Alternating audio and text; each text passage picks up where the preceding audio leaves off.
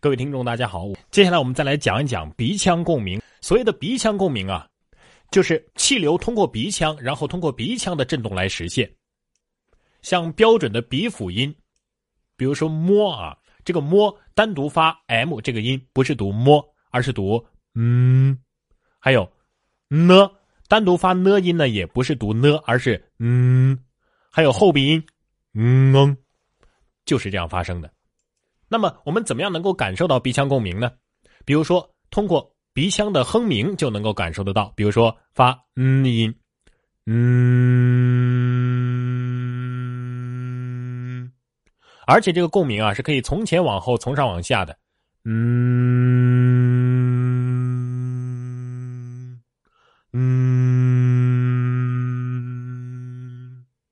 第一遍是从前往后，第二遍是从后往前，不知道大家听得出来吗？而我们在平常说话或者是在读稿子的时候，只要气流往上顶、往上走，加强鼻腔的震动，感觉你这个声音不是从我们通常所说的人中的这个位置啊，声挂前颚出去的，而是声挂哪儿出去的呢？声挂鼻尖甚至是声挂鼻梁骨出去的，那么就是鼻腔共鸣非常明显的感觉。但是我们不建议啊，在我们平常的说话和朗读当中过多的加重你的鼻腔共鸣。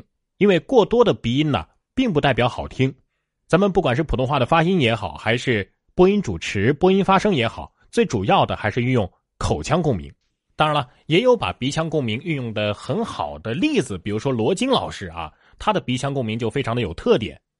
但是现在我们在电视荧屏或者是在广播里面，基本上听不到这样的声音了。而在那个年代，或者是那个年代再往前，我们听广播里面的声音啊，有很多都是鼻腔共鸣运用的比较多的。比如说那个时候，你听中央人民广播电台的节目，都是中央人民广播电台，对吧？都是走鼻腔的。现在你几乎不可能再听到这样的声音了。你打开广播，即便是听中央人民广播电台的节目，也是中央人民广播电台，中央人民广播电台。再正式一点的，中央人民广播电台，没有说中央人民广播电台，没有再走这样的鼻腔的声音了。那么，如果我们要进行鼻腔共鸣的训练呢？比如说，朗诵当中的个别句子、个别词语需要用到这样的技巧。我们加强鼻腔共鸣的训练怎么来练呢？就是用鼻辅音来进行训练。就比如说刚刚提到的“嗯”和“嗯”，摸音和呢音啊，妈、咪、mu、那、你、nu 啊这些音。词组的练习，跟我来读啊：妈妈、光芒。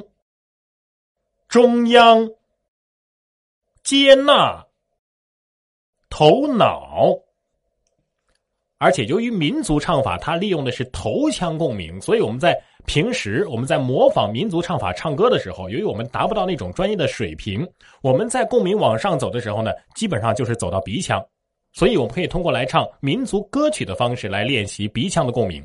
就比如说《草原上升起不落的太阳》这首歌里面的一句。蓝蓝的天上白云飘，白云下面马儿跑，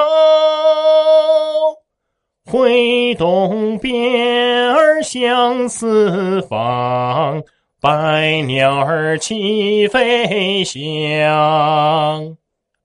运用的就是鼻腔共鸣，因为我们达不到那个头腔共鸣的程度啊。当然了，我唱歌啊可能是跑调了，主要是为了练声啊。大家平时呢也可以利用这个唱歌的方式来练习普通话，来练习这个发音。这样的话呢显得不那么的枯燥啊，而且说话的时候是没有这个调子的，所以跑调也无所谓。好了，这期节目就是这些内容，感谢您的收听。关于共鸣，你还有什么不明白、不理解的吗？可以在节目下方给我进行留言和评论，也可以呢添加我的微信给我发来微信消息。明天同一时间我们再见。